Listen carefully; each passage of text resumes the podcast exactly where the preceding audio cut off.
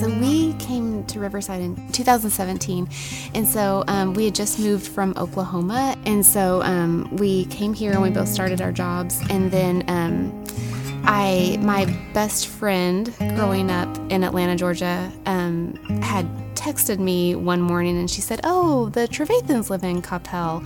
You should like reach out to them or see if they're there. And I was like, oh, cool. But I was like at work. And so I just kept going about my day. And then later that day at work, Alicia Trevathan came in. And so Alicia invited us to church, which, which was really a huge turning point for us. Since we've been here, we've seen Riverside grow, uh, kind of in the traditional sense, lots of new faces. But I think the thing that's uh, most important to me about that is those faces aren't all just people coming from another church or just moved here. Uh, of course, we do see that and see people moving away, and it's constantly changing. But people who didn't have a church home and didn't have a community, um, and they've come here and they found something that really speaks to them, something that's meaningful, a community that they needed, whether they knew it or not. In the next five to 10 years, I'd like to see us continue to grow in the same ways we have.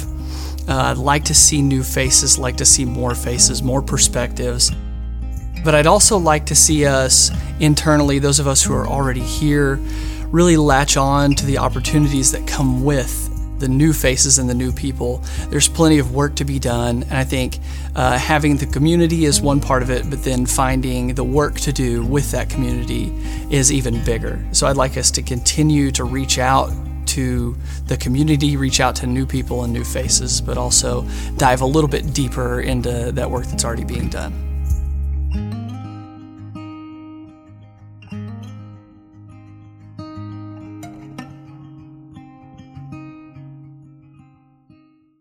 Morning, church.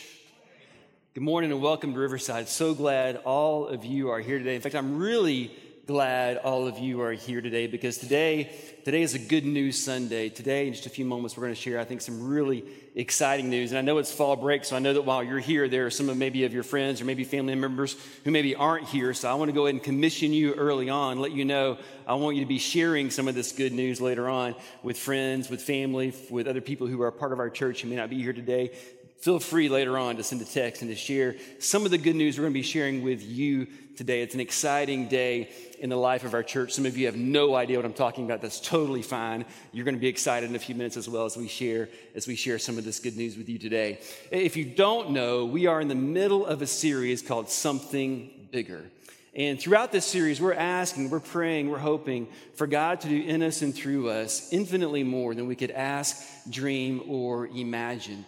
And, and a part of that, attached to the series, is, is a capital campaign where we're praying about, as members of this church, what can we give above and beyond what we normally give to make room for God to do infinitely more than we could ask, dream, or imagine. Some very tangible, practical, and yet amazing and profound ways. And I, I want to ask you I know Jason went over a lot of calendar stuff early. Uh, I want to ask you to mark one more date. Would you mark uh, October 23rd? That's two weeks from today. In two weeks, uh, Sunday, October 23rd, we're going to have what we're calling Celebration Sunday here at Riverside. Celebration Sunday on that day, in two weeks, we're going to be celebrating what God has done in us and through us because that day we're going to announce we're going to announce the number, the amount that we have given or pledged to give. And you'll have an opportunity today to, to learn more about how you can do that. But in, in two weeks on that Sunday, we're going to have a, have a party, if you will. We're going to celebrate what, what God is doing in and through us. And I want to tell you just a couple of quick things about that because it's going to be a different day, okay? And I want you to listen because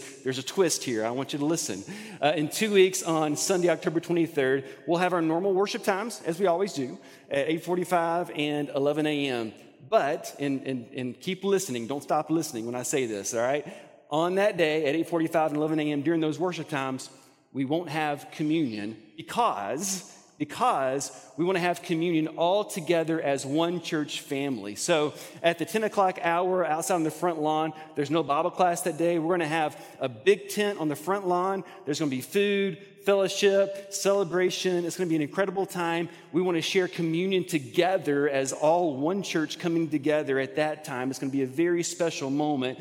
And we want to announce what we've given or pledged to give. And we want to attach that. You understand this, right? We want to root that in communion. We don't ever want to forget that the greatest gift that any of us have, has ever received is the gift that God gave us on that cross in Jesus some 2,000 years ago. And anything that we ever give, it's always out of the overflow of what God has already given us. So I think it's going to be a really important, really special day in the life of our church. And I don't know about you, we're always looking for opportunities to come together as one church and do important things. Is there anything more important we could do then come together to celebrate communion that day, and then to share in the celebration. We're going to enjoy that day. It's going to be an amazing day. So, so if you've got plans to be somewhere else, change them. You want to be here on Sunday, October 23rd. It's going to be an amazing day in the life of this church. Okay, I always love to begin with a question because I want to get you thinking. And here's the question I want to start with as we begin today. Think about this. What does it mean? What does it mean to be truly rich? What does it mean to be truly rich? Uh, a couple of weekends ago, um, my, my wife Alicia and our son Will they had plans. They had a service project they were going to go do and be a part of. So that meant that me and my two daughters had what we call a daddy daughter daughter date day, right? And so we had big plans that day. I mean, we I mean we did it upright, people. We went to Chipotle for lunch. We weren't messing around.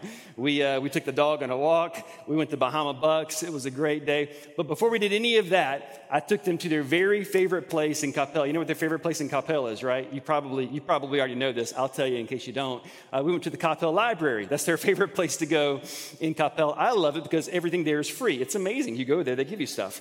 And uh, as a dad, you can see where I'm coming from. So we go to the Coppell Library, we have fun. They go over, they're checking out, you know, books and their sections and different things. And I wander over to the biography section. And while I'm over there, I see a book that kind of piques my interest. It's a book called The Happiest Man on Earth, written by a guy named Eddie Jaku. Maybe you know this guy's story. Maybe, maybe you've read this book. I would encourage you. It's an incredible book. Eddie Jaku is a survivor of Auschwitz, right? Uh, he just recently died at the age of 101 in October of 21. Incredible life. Just imagine what happened in his lifetime and what he saw, especially as a survivor of Auschwitz. He grew up in Germany and he loved his life, he loved his country, he loved his family. Everything for him was looking up until what he called a cloud came over his happy family scene.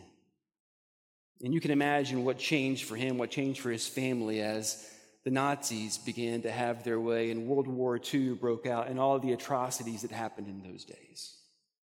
But as he writes his story and as he tells his story, he's reflecting on, on the time before all of that happened. And he, he shares in his book something that his father once taught him. And I want you to hear this. I think this is so important. His father once said, If you are lucky enough to have money in a nice house, you can afford to help those who don't. This is what life is all about to share your good fortune. His father taught him something, right? That we all know is true. That to be truly rich is, is to share your good fortune with others. But we live in a world where, where everyone wants to, to get rich and no one thinks that they are rich until they have more than the next guy who they think is rich, right? But the problem with that game is that the, you can never win the comparison game.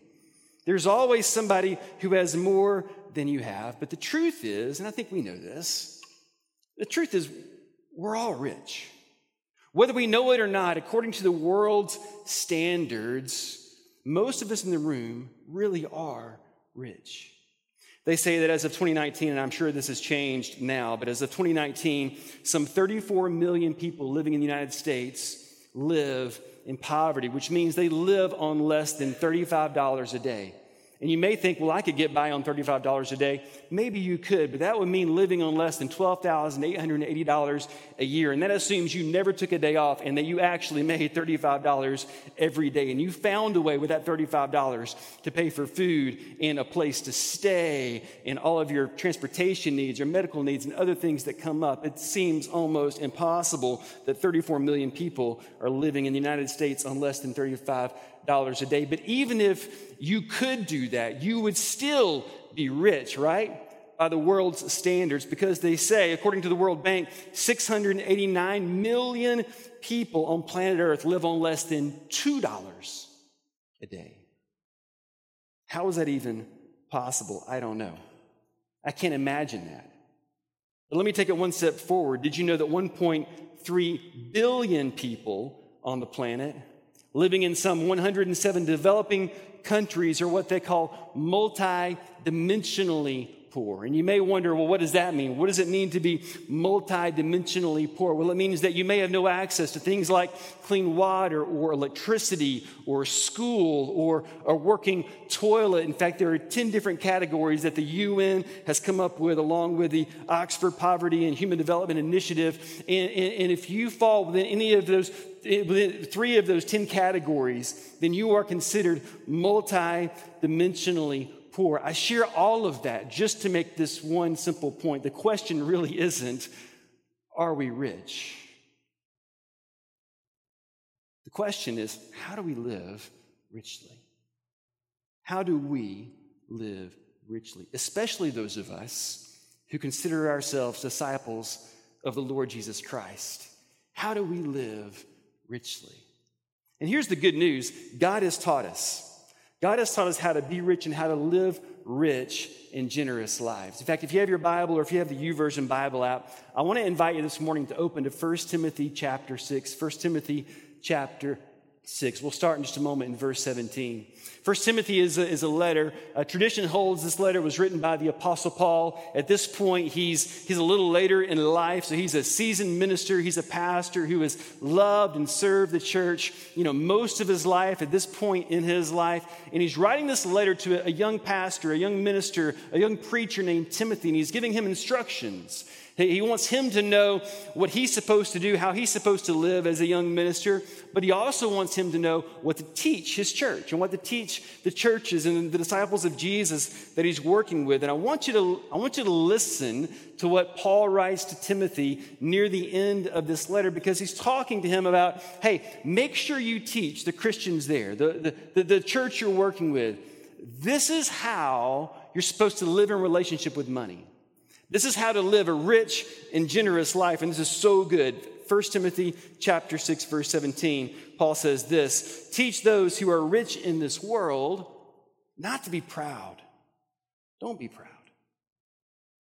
Not to be proud and not to trust in their money, which by the way is so unreliable. Uh, you can see this throughout the Apostle Paul's writings here and in different places. Uh, Paul is deeply interested that, that those of us who consider ourselves followers of Jesus, that, that we have the right attitude and the right perspective when it comes with how we live in relationship with our money. And he knew something 2,000 years ago, right, that is still true today. It is so easy for us, even those of us who claim to follow Christ, to put our hope, to put our faith, to put our trust in the gifts instead of the giver. It's so easy for us. It's so easy for us to struggle with pride. Look how much I've earned. It's so easy for us to put our hope and our faith and our trust in our money. Look how much I've saved. Look what I have in retirement. Look what's in my rainy day fund. It's so easy for us to think, to think that what we have is what we deserved because we earned it and we did it, all the while forgetting forgetting the one who gave us the talents and the abilities and the opportunities to have what we have, to earn what we have, to, to be where we are in this life. The temptation, it's as old as time, and our enemy, he loves to use it against us. And you know why? Because our enemy knows that what Paul said is true that money is so unreliable. But we fall into this trap, this temptation of thinking, man, if we can just get it, if we can just get enough of it, if we can just have it, if we can just hold on to it, if we can control it, then we will be okay. You know, like I know, money is so unreliable. Paul says, Teach those who are rich in this world. Man, don't be proud. Don't put your trust in your money, which is so unreliable. Their trust should be in God, who richly gives us all that we need for our enjoyment. Put your trust in God, who richly gives. In other words, our God is a God of uncommon generosity. He richly gives us everything we have for our enjoyment. And God, oh, by the way, God is trustworthy. God is faithful. God is reliable. And we know this. Many of us, we believe this. A lot of us in the room, we've experienced this, but, but we still, so often, what happens? We, we forget this. We forget it. If you look um, at a dollar bill, you guys know this. If you look at our currency, you'll see this inscription on all of our money. What does it say? You know what it says? What does it say? In God we trust. In God we trust. Uh, I wrote down the date here. It was July 11th, 1955, that Dwight D. Eisenhower signed Bill H.R. 619 into effect that required this inscription on all of our money. That, that resolution was first introduced in the House of Representatives by a guy named Charles E. Bennett of Florida. And he said this interesting. He said, Nothing can be more certain than that our country was founded in a spiritual atmosphere and with a firm trust in God. Here we are, some 70 years later, when it was signed into law that, that these words, in God we trust, be inscribed on our money. And yet I wonder is that true for most people? I don't know. But I think the real question is is it true for us? Is it true for us? Do we have our trust in God? Is God the one in whom we put our faith and our hope and our trust? In our God who is reliable, in our God who is faithful, in our God who is trustworthy? Or do we put our faith and our hope and our trust? Do we fall into that temptation, that trap of putting it in those things that are so unreliable? I remember years ago, Alicia and I, we were, man, we were on top of the world. We were doing so good. You know, we were debt free except for the house. We had more money in savings than we had ever had. And then we had a baby, and she was an expensive baby. And I won't tell you which one it was, but she's sitting by my wife over here. And then the transmission went out on the minivan. Oh boy, transmissions are not cheap. Can I get an amen? And then we had like a major plumbing issue at the house, and it was going to cost an arm and a leg to repair. And boy, did we learn this lesson in a matter of just a few days. Money is so unreliable. And you, some of you have experienced this. You know, we're all one, two, or three events away from just being completely broke, right? We, money is so unreliable. So Paul says, tell these Christians, tell these followers of Jesus, trust in God. That's where you put your hope and your faith. Trust in God who richly gives us all that we need for our enjoyment. Because our God, our God is a God of abundance. Our God is a God of uncommon generosity. And everything He gives us is for our enjoyment. Don't miss that. Everything God gives us is absolutely for us to enjoy. It all comes from God. And it's for our enjoyment, but it's not just for our enjoyment. In verse 18, Paul continues and he says this Tell them, tell them this. Tell them this. Tell them to use their money to do good. They should be rich. How? Rich in good works and generous to those in need, always being ready to share with others. By doing this, they will be storing up their treasure as a good foundation for the future so that, so that they may experience true life. By doing this, by doing what?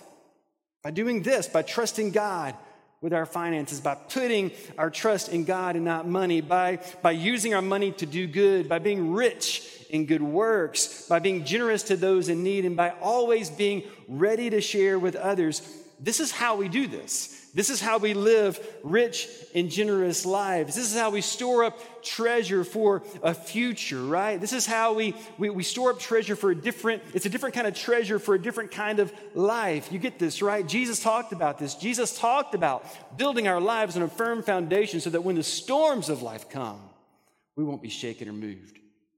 Jesus also said, where your treasure is, there your heart will be also. And now, here Paul is echoing those same words of Jesus, encouraging Christians to do this. To build our lives on a different kind of foundation, to store up a different kind of treasure for a different kind of life. And he says, when you do this, as you do this, you're participating in, you're being a part of something bigger than yourselves. You're storing up treasure as a good foundation for the future so that we may experience true life. Another translation says it this way so that they may take hold of life that is truly life. Oh, our enemy wants us to take hold of a life that's not really life. It looks like life, but it's not. It's a poor substitute. The life that Jesus offers, the abundant life, the resurrection life, this is a life that is truly life. So the question then becomes where is your trust? Where is your trust? And are you storing up treasure as a good foundation for the future so that you can take hold of life that is truly life? What would it look like for you to truly put your trust in Nearly every week, you'll see someone come to the stage and they'll stand on the stage and they'll tell, they'll tell you something like this. They'll say something like this that this church is a church of uncommon generosity. That's a phrase that we stumbled upon a few years ago. In 2016, I did a series called Uncommon Generosity. I had no idea then that those two words would take root in the hearts and life of this church and, and become a part of our culture and a part of our language that we use every single Sunday. But since 2016, I can tell you this that every year we've met and exceeded our annual budget. Since 2016, we've fully funded Harvest Sunday for missions every single year. We may have done it before then, but I know since then that's happened every single year. In 2018, we started doing these annual reports, and I love our annual reports because they just give you the numbers and the stories and the things that you may or may not know throughout the year that they're so encouraging to see how God is moving and working in this church. And dating back to 2018, we could look before this, but it was easy for me to look back to 2018 and tell you this that since 2018, did you know as a church, we've given 434,000 to missions through Harvest Sunday since 2018. Since 2018, we've given 82,000 to Christian Works, and that's been multiplied exponentially through their annual auction to touch and change lives in ways we may never even know or understand. And that doesn't even count what you've done what you've given for things that go towards hurricane relief or to, to relieve the suffering of those Christians in Ukraine, those brothers and sisters in Christ who are suffering right now. Since 2017, we've had an Engaged Sunday every year where you've already heard about that. It's coming again really soon, where we're going to take a whole day and serve our neighbors, serve our community, serve this city, serve DFW. And it's an incredible day of loving and giving and serving in some very generous and amazing ways. In 2020 and 2021, we did a monthly thing called Serving Together, which was so good because part of that time we couldn't meet as a church, but yet here we are still coming together to serve our neighbors and serve our community and give in different ways. And it was an incredible time in the life of this church to serve and to give and to love in some amazing, amazing ways. And we're not counting all the times that this church has been able to help people in this community with things like rent and utilities. We're not counting the number of times we've been able to help families within this church who are going through difficult financial times. We're not counting all the meals that you've bought and brought to those who had new babies, or those who are sick, or those who are grieving, or those who are in need. We're not counting the times. This happens all the time where somebody passes money anonymously through one of us from this side of the room to that side of the room to help somebody who just knows they need an extra little help right now. It doesn't count all the things that you do that don't get counted. This church, in so many ways, truly is a church of uncommon generosity. But this morning, I want to tell you another story of uncommon generosity. Except I don't want to tell it. I want to ask Ron Bauer and Carol Polly to come to the stage. Uh, they are our Something Bigger capital campaign directors, and I want them to tell you another story of the uncommon generosity in the life of this church. So, Ron and Carol, if, if you guys don't know, they've been working tirelessly for weeks behind the scenes in some important ways towards this campaign, and I'm excited that they can share this good news with you today. Well, good morning, and I hope you are feeling the excitement as this campaign is building and we're approaching Celebration Sunday and First Fruit Sunday that is coming. Um, and just completed, it's past nine o'clock, so we have completed the 24 hour prayer vigil. And this next week is Commitment Sunday, when we are asking everyone to join together and to make a pledge or make a gift on that day uh, that is over and above your normal contribution for the next 36 months. And it's also a time when we are inviting God to do something bigger in us and through us. And as Corey has said from the words of the Apostle Paul at Ephesians, that is more than we could ever ask or imagine or even think. And today is Early Commitment Sunday. A few weeks ago, our early commitment team leaders, Frank Stepp and Clark Byrode, began meeting with several of our families and asking them to go before the rest of us and make uh, a pledge to the Something Bigger campaign before the majority of our church family. And this group has stepped up in a really big way and um, with generous hearts to help us get started toward this goal. And if we meet or exceed that goal, what that means is that for the first time in the 35 year history of Riverside, we will absolutely not have debt. And that is something to be incredibly excited about. And if we go beyond that, we will be able to fully fund and overfund our giving to missions. As you've heard, what we have typically given each year for Harvest Sunday is around $100,000, and we want to increase that by 20% and go beyond. And if we reach or exceed that goal, then what we will do is do some renovations and some housekeeping around our building so that it becomes a more welcoming and a safe space for those who will come as our church continues to grow. This morning, we're excited to announce that because of the generosity of our early commitment group, we are well on our way to reaching and potentially exceeding our goal of 1.25 million. As of this morning, we have already raised $1,028,100 from 19 pledges and gifts towards our Something Bigger capital campaign.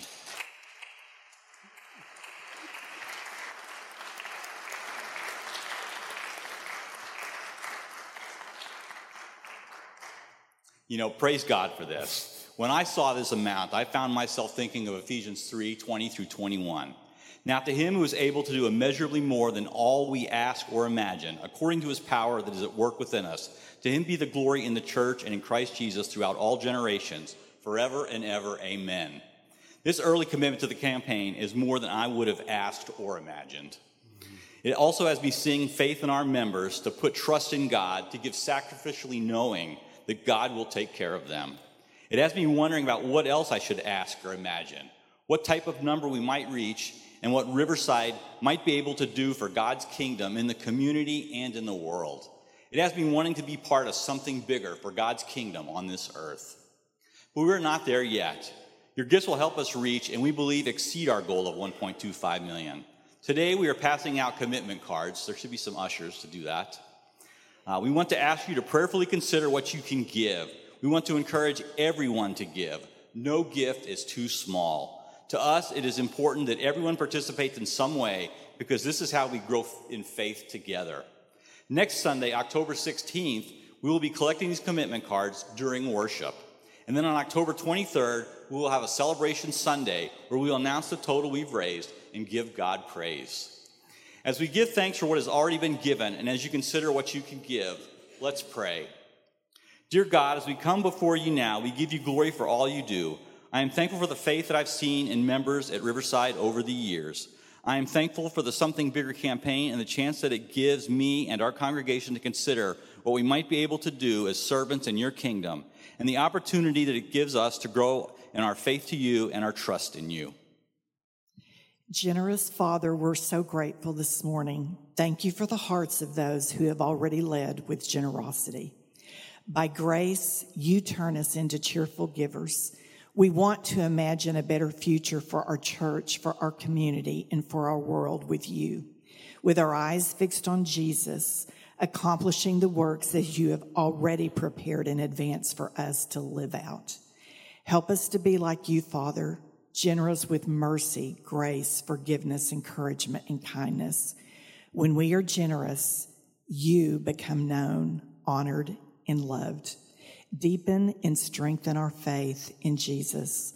Let us boast in his work, not ours. In his most worthy name we pray. Amen. Amen. Man, praise God. I don't know what else to say. praise God. I do believe we're not only going to meet our goal, we will exceed our goal because this is a church of uncommon generosity. And we can be that kind of church because we were created to reflect the heart of our God, who is a God of uncommon generosity. In this church, over and over again, you just reflect that heart. You reflect that heart over and over again to each other and to God. And for that, I just give God thanks. What a blessing, what an encouragement it is to be a part of this church family. And I hope that number, I hope it inspires you, I hope it encourages you, but I also hope it challenges you. To, to, think about what you could do to be a part of this, to what you could give to be a part of this, and then what we could do together, how many lives we could touch, how many people's hearts could be impacted through our giving and through our generosity. It's going to be amazing to see what God does in and through us in these days. And I don't know about you, I'm just thankful to be a part of the movement of God in this place in these days. What an incredible thing. Church, if you would, let's stand. It's my prayer that together we would that we would be like trees planted along the riverside,